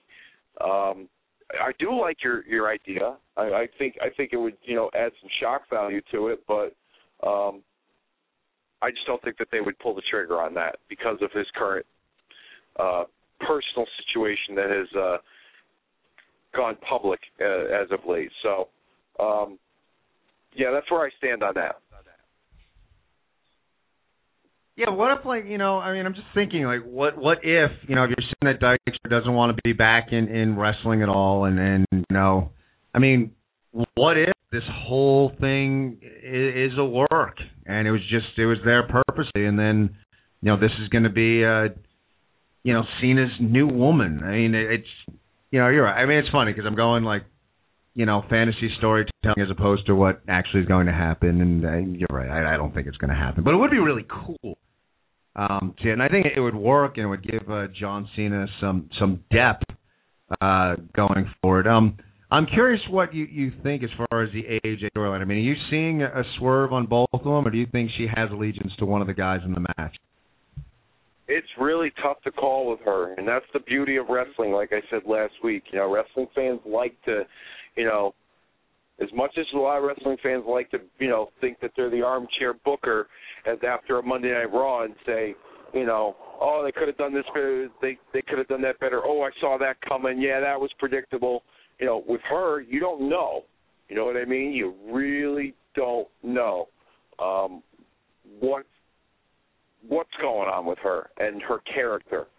Um, so uh, personally, um, as far as as far as she goes, I mean, I I just thought it's in the top, top of my head. I mean, this this could be if you know we're in a PG era of WWE. This could this could have turned into her being a lesbian with another diva on the roster, but they would never go that route either. Currently, HLA, HLA, HLA, HLA. I know, right? But in all honesty, I could see somebody else getting into the mix, into the fold. Um, I mean, if they were to go that route and it be somebody completely different, it's got to be somebody that's you know that provides you know the viewers with some shock value. You know what I mean? It's got to be somebody that is a name that can work well in a situation like that and get thrown into a situation like that and it, it, it not have to deal with any problems or issues. You can't be somebody new. Like you can't reveal her to be, you know, really infatuated with Damien Sandow just for argument's sake, or Tyson Kidd. You know what I mean? It's got to be somebody with a name like Chris Jericho, or you know, a, a, a Big Show, even if you wanted to do that. Although that, you know, it, it's I, I see it leading towards that, but then again, I could also see it leading towards absolutely nothing because WWE has been very inconsistent as of late with their with with their booking. So who knows where they lead to with her and her character and who she's going to align with. Part of me thinks that, you know, I've been saying it for months that they could go back to the formula with her and Daniel Bryan and make her, you know, her and Daniel Bryan a power couple. But from what I've been reading lately is that they want to make her today's modern day version of Miss Elizabeth. Um, so maybe she will go with CM Punk. Um, they both got similar looks, and you know they. I mean, I don't know. I I just hope that the payoff is is a good one. Let's just put it that and way. And that's really the problem when you have them like this. I mean, the payoff has to be um, worth it. Now, you know, Punk did have his shirt come out. Uh, I did Crazy Dicks, and you know, if she winds up definitively with Punk, uh, I'm sure sales of those those shirts would would increase. Uh, yeah, it's weird because you, you know you just it's been great, and we don't know where she's going, and and she's done a really nice job with it. I, I would love to see the the I would love to see them parlay this into something more in the women's division.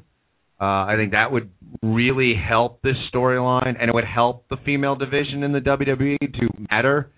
And, and it's something different. If they want to go in the direction of making her the modern day Miss Elizabeth. And you know what Miss Elizabeth was, there will never be another Miss Elizabeth. And and you know, the original, God, yeah, the real original diva. And uh, you know, when she was brought on the scene, um, something completely different, something that you know we didn't really see coming. Uh, it was a great story arc when she came in. So this is this is very different, uh, to put it mildly, uh, on how uh, AJ is coming to uh, power and notoriety. Uh, Elizabeth was almost thrust into the spotlight, whereas AJ is kind of taking it. Uh, I would like because it's something different, and she can wrestle, and she's not God God's gift, but um, you know how great would it be to have the new WWE Power couple both have belts? Uh, one with the Diva Championship and, and one with the WWE title. It would make the Diva Championship matter. Uh, you know, it would be something really good for the Diva division. Uh, but you know, as as we're saying, the, the AJ storyline needs to have a, a significant payoff. Uh, you did bring up an interesting name, uh, a, a Chris Jericho uh, would be something very interesting to uh, for her to ally herself uh, with him. Uh, he's had a a little bit of conflict with uh, Daniel Bryan. Obviously, he had a major conflict with uh, CM Punk, uh, being the rock star uh, that he is or claims to be. Um, it would give you know, AJ. She wanted to go for a real star. She wanted to go for the rock star good looks. I don't want to spin it. Uh, that would work really well. And and moving forward out of it, because when you look at the the writing, you need to spin out of the storyline eventually. And being a rock star, going on the road, Jericho can dump her. I mean, there's you know works when he leaves. Uh, there's a lot of directions you can go with that. Um, if if Chris Jericho wound up being someone thrown into the mix and actually AJ goes after him, uh, that would work, and that that would be a really good payoff to the whole thing uh, moving forward. Uh, out of all the names you mentioned, Dave, uh, other than you know my brilliant writing and my brilliant storytelling and, and allying AJ with John Cena.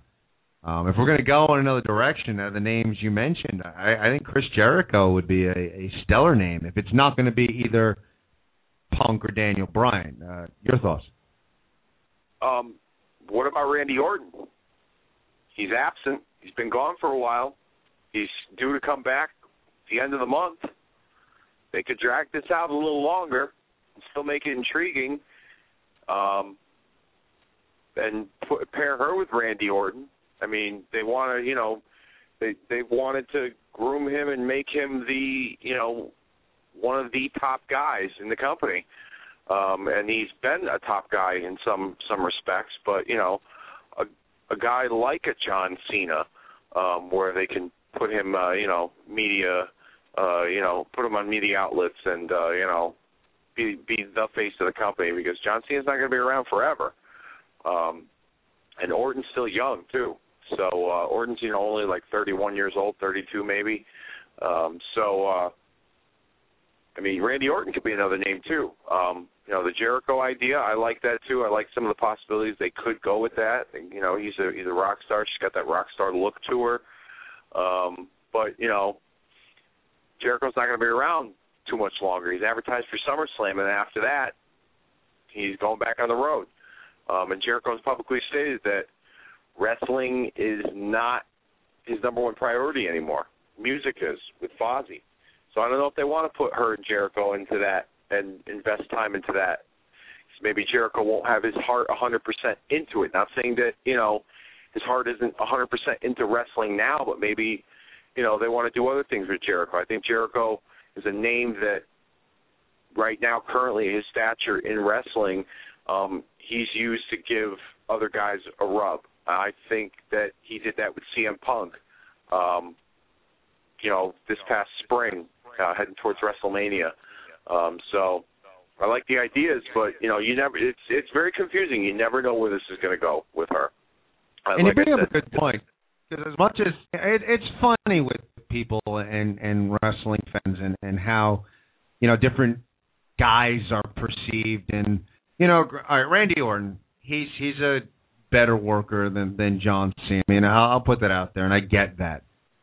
But it's interesting how like certain guys will get criticized for getting stale, and certain guys get a bit of a pass. It's a good name to bring up because personally, I kind of find Randy Orton's character a little stale. I get it. You're yeah, you're the Viper, and you slip around and you walk really slowly to the ring, and, and that's your your gig. And but when you talk about like storylines and, and characters evolving and stuff, I mean, to me, watching Orton on TV, like you know, he, that character is a little stale too. Uh, you know, John Cena does not have uh, you know a lock on being the only character that's uh, a wee bit stale.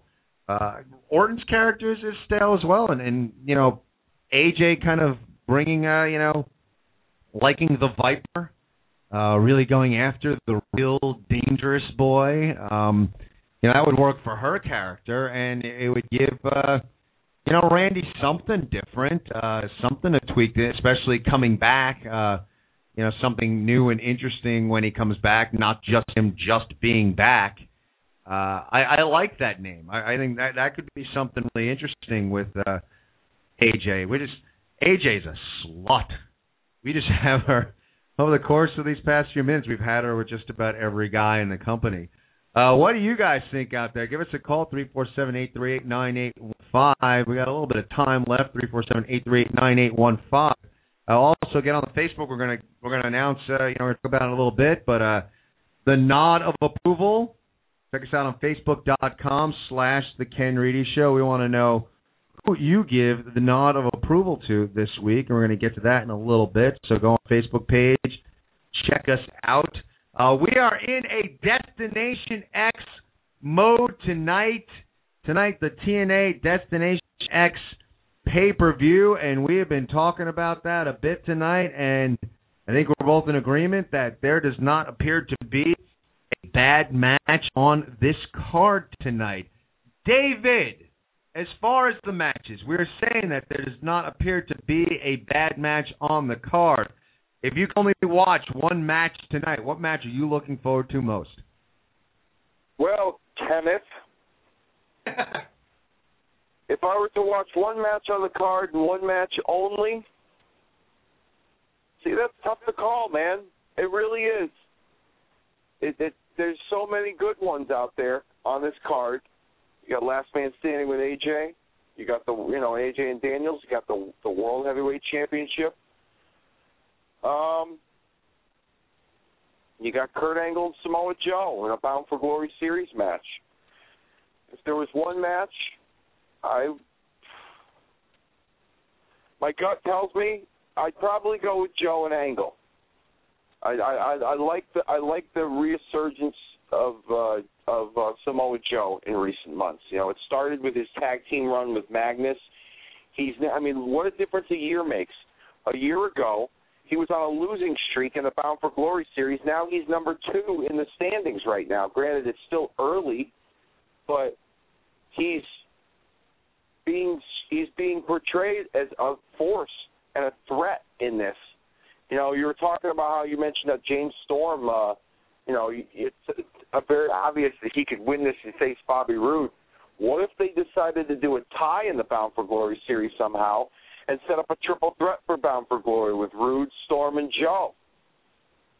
I mean, you know, I I, I like the or, you know you got Kurt Angle Kurt Angle's number three, you know, in the Bound for Glory series. I I like those two. They've had great matches. They had a great first run. I mean, when the two of them, when, when Kurt Angle went to TNA, when the news broke that he was going to TNA, I remember I didn't watch the pay per view that night. I was at work, and I got a text from my brother, and he said, "Kurt Angle to TNA. This is huge," and nobody saw it coming. Um, and I remember going online, reading the news, and then all of a sudden there's comments on some of the news pages. Kurt Angle, Samoa Joe, dream match, make it happen. And I thought to myself, they'll make it happen at some point, but it will be further down the line. They'll build it up, and then they put it on the pay per view the next month, and it was a great match. Granted, Joe lost and Angle ended the streak, and it made sense for Angle to end the streak, but I didn't think they were going to do it that quickly. Um, so um, I, I always liked Samoa Joe and Kurt Angle. I mean, they I was at Lockdown in 2008 in Boston when Joe beat Angle in that MMA style cage match. It was a cage match, but they had like almost like MMA style rules. Angle came out in like MMA shorts and he taped his feet up and it was very submission based and MMA, you know, themed to the match. I mean, it was a great match. Joe won the belt. So I mean, you can't go wrong with these two when they get in the ring, and uh, they got just a natural chemistry with each other. And that would probably be the match I look forward to most if I were to watch any match on the card tonight is between the two of them. Yeah, You know, it's funny because I I will say this about the pay per view. Looking forward to uh, one match in particular. It's tough, and I'm gonna split it, and I'm gonna you know I'm just going to do what I want to do, and I'm going to talk about two matches. Storyline wise, and, and how they're going to progress things and how it's going to unfold, it's the title match. It's Bobby Roode and Austin Aries. Uh, you know, I, I do think that you know they're both good workers and they're going to put on a good match, but I kind of want to see where they go. Uh, character wise, they they've done a really good job at uh, you know putting over Austin Aries as as a legit contender. Uh, tremendous, tremendous talent, and uh, you know to the point where he's on the poster uh, right next to him. It says "I am the main event," so they they really put him over as like the guy. Uh, storytelling wise, I, I want to see where they're going to go with that. I want to see how these guys work with each other, and I want to see uh, you know how this whole progresses and how the storyline goes. That being said, if I'm looking at just a match, I, I'm in agreement with you. Angle Joe. Uh, always been a big Samoa Joe fan and and um, huge Kurt Angle fan. I mean, you know, because he went to TNA at this time period, um, you know, he he doesn't get, and as he gets a lot of credit. I don't think he even gets nearly the credit he deserves. I, I mean, when it's all said and done, and when you really start to look at Angle's body of work and an Angle on the microphone, an Angle as a character, as and both a face and a heel. Um, he really and truly should be on the short list uh, of all time greats. Uh, you know, if he was in the WWE this whole time, uh, he he'd probably be looked at uh, in a little more high regard uh, in the world of professional wrestling. But you know, you, you start to look at what he does in the ring and what he does on the mic, and th- this guy is an all-time great. Um, you know, I mean, Dave and I, we've gotten into this argument uh, before with uh, Michaels, and uh, you know where Shawn Michaels ranks in, in history, and you know on the WWE uh, DVD he was ranked number one. Uh, personally, I find Michaels overrated. You do not. And discussion for a different show. Uh, however, when I when I look at a Kurt Angle and if I compare him to a guy like a Shawn Michaels who's been put in that upper echelon of all-time greats, you know, I think you know, well, in ring, all right, I'd probably give the nod to Angle. Uh, on the microphone, probably give the nod to Angle. I, you know, and those are the two major aspects in the in the world of pro wrestling, and and you know, I don't think Angle really gets credit as far as really being on the short list of all-time greats. And that being said, Samoa Joe, another great talent, not quite at that all-time great level, but uh, a good talent, and two guys that have some great in-ring chemistry. Uh, these guys cannot go wrong. Uh, a lot of wrestling fans I know, this is the match they're looking forward to, and there's no storyline. It's just a Bound for Glory series match, but just knowing what these two guys can do in the ring, um, people looking forward to to this match. So, um, you know, kudos to what these two can do. Um, so, match wise and physicality and athleticism, I'm looking forward to Angle Samoa Joe. But as far as uh, facilitating a storyline, I'm really curious about the TNA heavyweight picture and where they go uh, coming out of this. And that being said, Dave, you know what it's time for.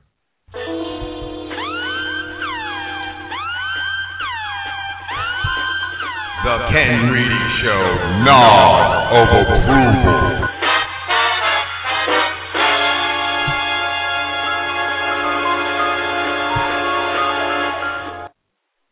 I think you know that might be maybe the best intro to a segment in in in radio today at least. That is just a kick ass intro.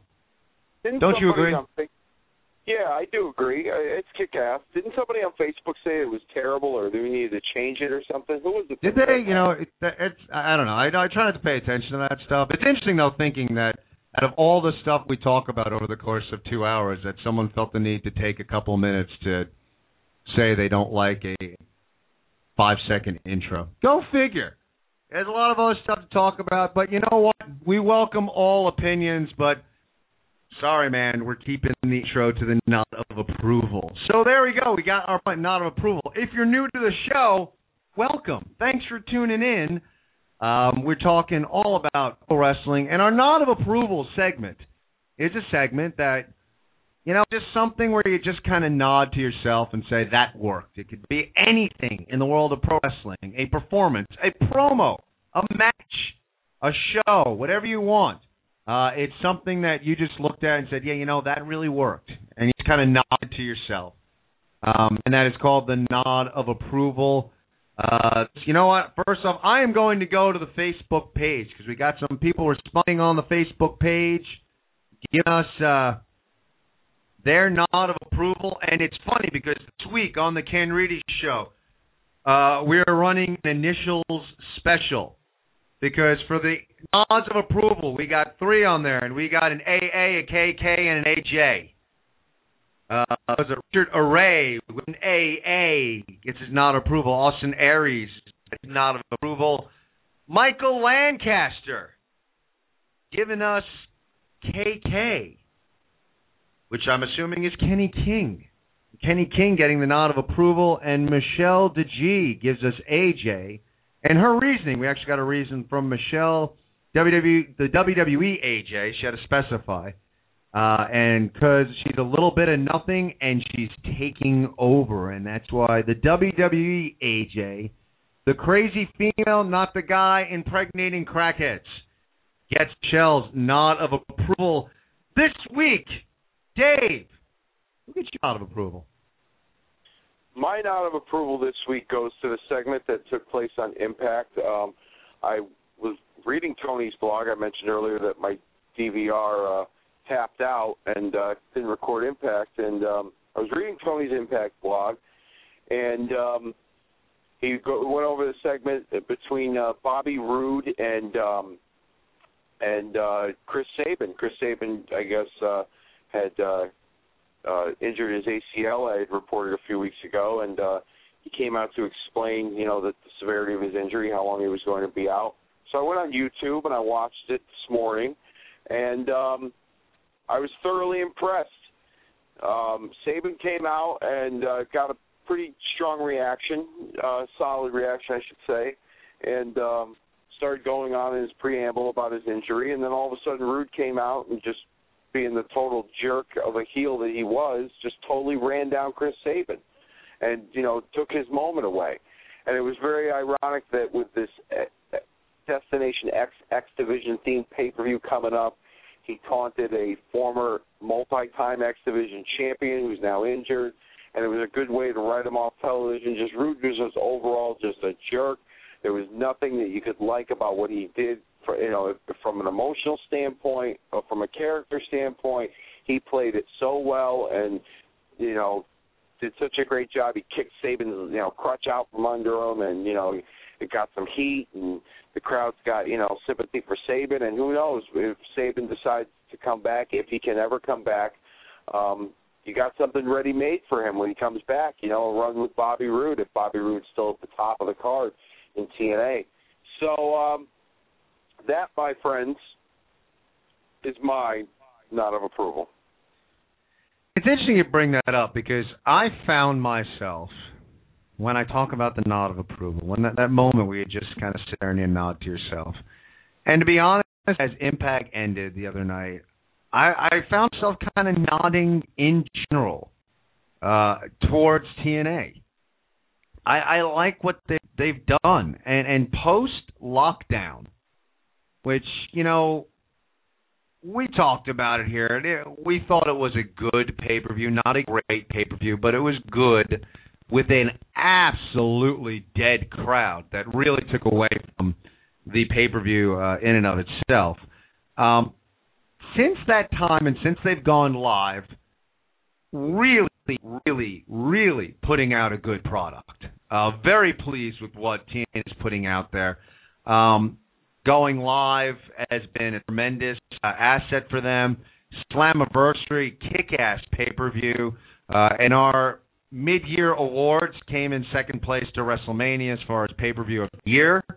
Uh, people are speculating now going towards Destination X. This could be the pay-per-view of the year. Uh, you have one pay-per-view that that people voted for as pay-per-view of the year, and their next pay-per-view, people are already talking that the way the card is shaped up, it could be the pay-per-view of the year. Company's doing something right right now. TNA, and there was a time where we were like TNA just couldn't get out of their own way. Everything is working, and I will say this, and we talked about the AJ storyline. Um, you know, as much as the payoff when Crackhead Claire showed up, maybe not what we were all looking for.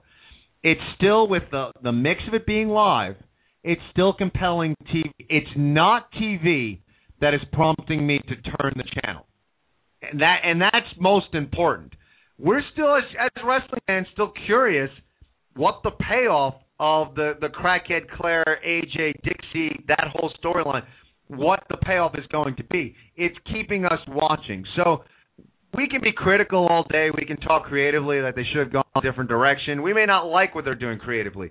However, it's not making me want to change the channel. I'm still compelled and interested to see where it goes. So, what you said, uh, Dave, about that segment, it was a great segment. Uh, what Bobby Roode is doing is working right now. Uh, he is an asshole. I mean, he's he's a complete prick.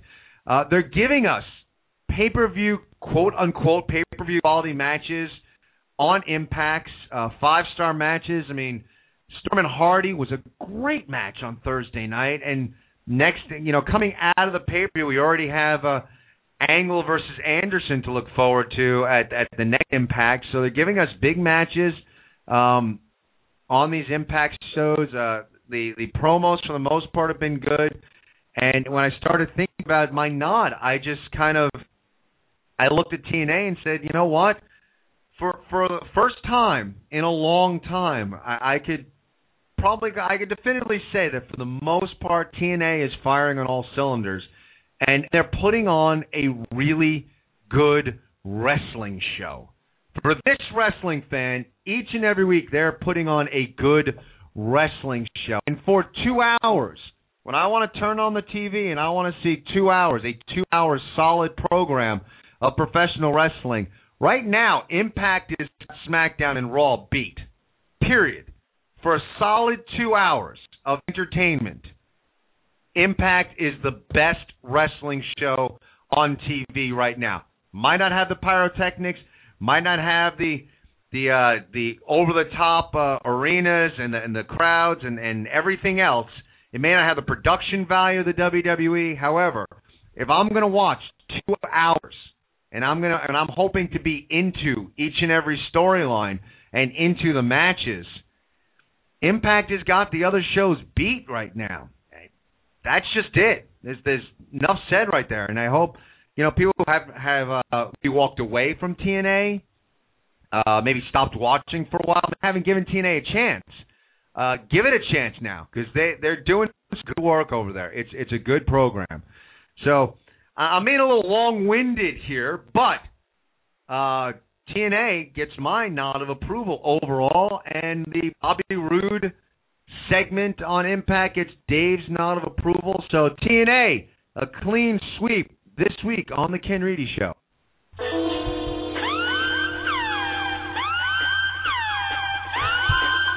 The Ken Reedy Show, nod of approval.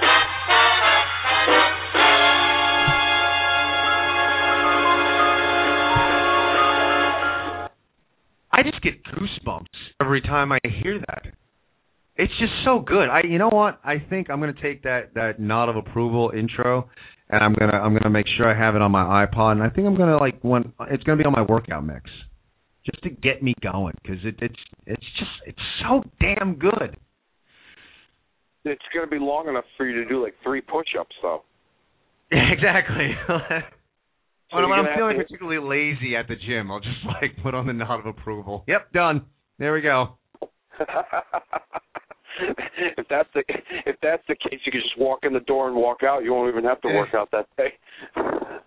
we got we got to talk about one day like things that wrestling fans do that normal human beings don't. Because I'm, I'm talking about workout mix and we got a couple minutes left, but whatever. We can go off on tangents here. But I'm going to admit it right here on the air for the first time, admitting it in public. But on my workout mix on my iPod, and the first song on the mix is actually the Goldberg theme. And- I can just picture it now. You Yes, let and- me guess. let me guess. And I have you to make sure, but it's not just the Goldberg thing because I have to make sure I turn on, like I put my my earphones in, and I have to make sure it's on as I'm leaving the locker room. I can't press play once I'm out of the floor. Wait, So I take my iPod out.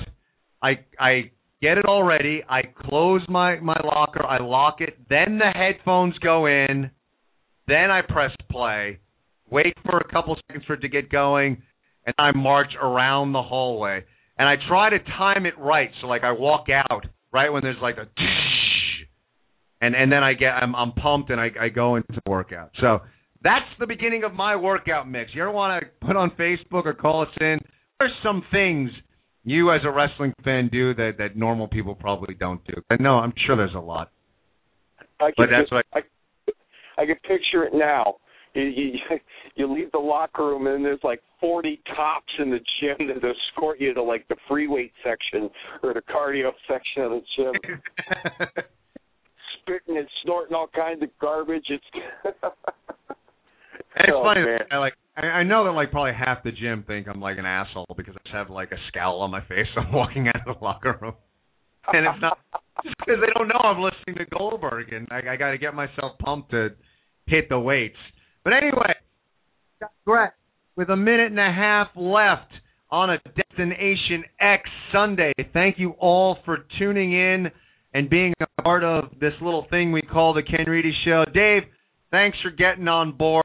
Just you know, try try and keep it in line going forward. You know, because we don't want to incur the wrath of the DoD. Um, I'm uh, I'm good where I'm at right now. I'm going to be professional, like I said. So we don't need to worry about me about getting in line. Let's just go about it with the show, okay? That's what I'm here for. I'm a team player. I love to do this. I wouldn't be here if I didn't love to do this. Okay, so as far as your project with the Dynasty Destruction goes, keep that to yourself. That's all I ask, please, out of respect. Well, it, it, it's not. It, it's you know when it comes to Dynasty Destruction, it, it's not a project. It's a way of life. And you, just you know, train's leaving the station, man. You got to get on board. Thank you all for tuning in to the Ken Reed Show. We do this each and every week, Sundays to 8 p.m. Tell your friends, tune in, the best in pro wrestling talk. We'll be here next Sunday to give you the best in pro wrestling talk. And then the following week on the thousandth episode of Raw, Monday night edition, for my tag team partner, Dave. This is Ken Reedy. Thank you all for tuning in. See you next week, everybody.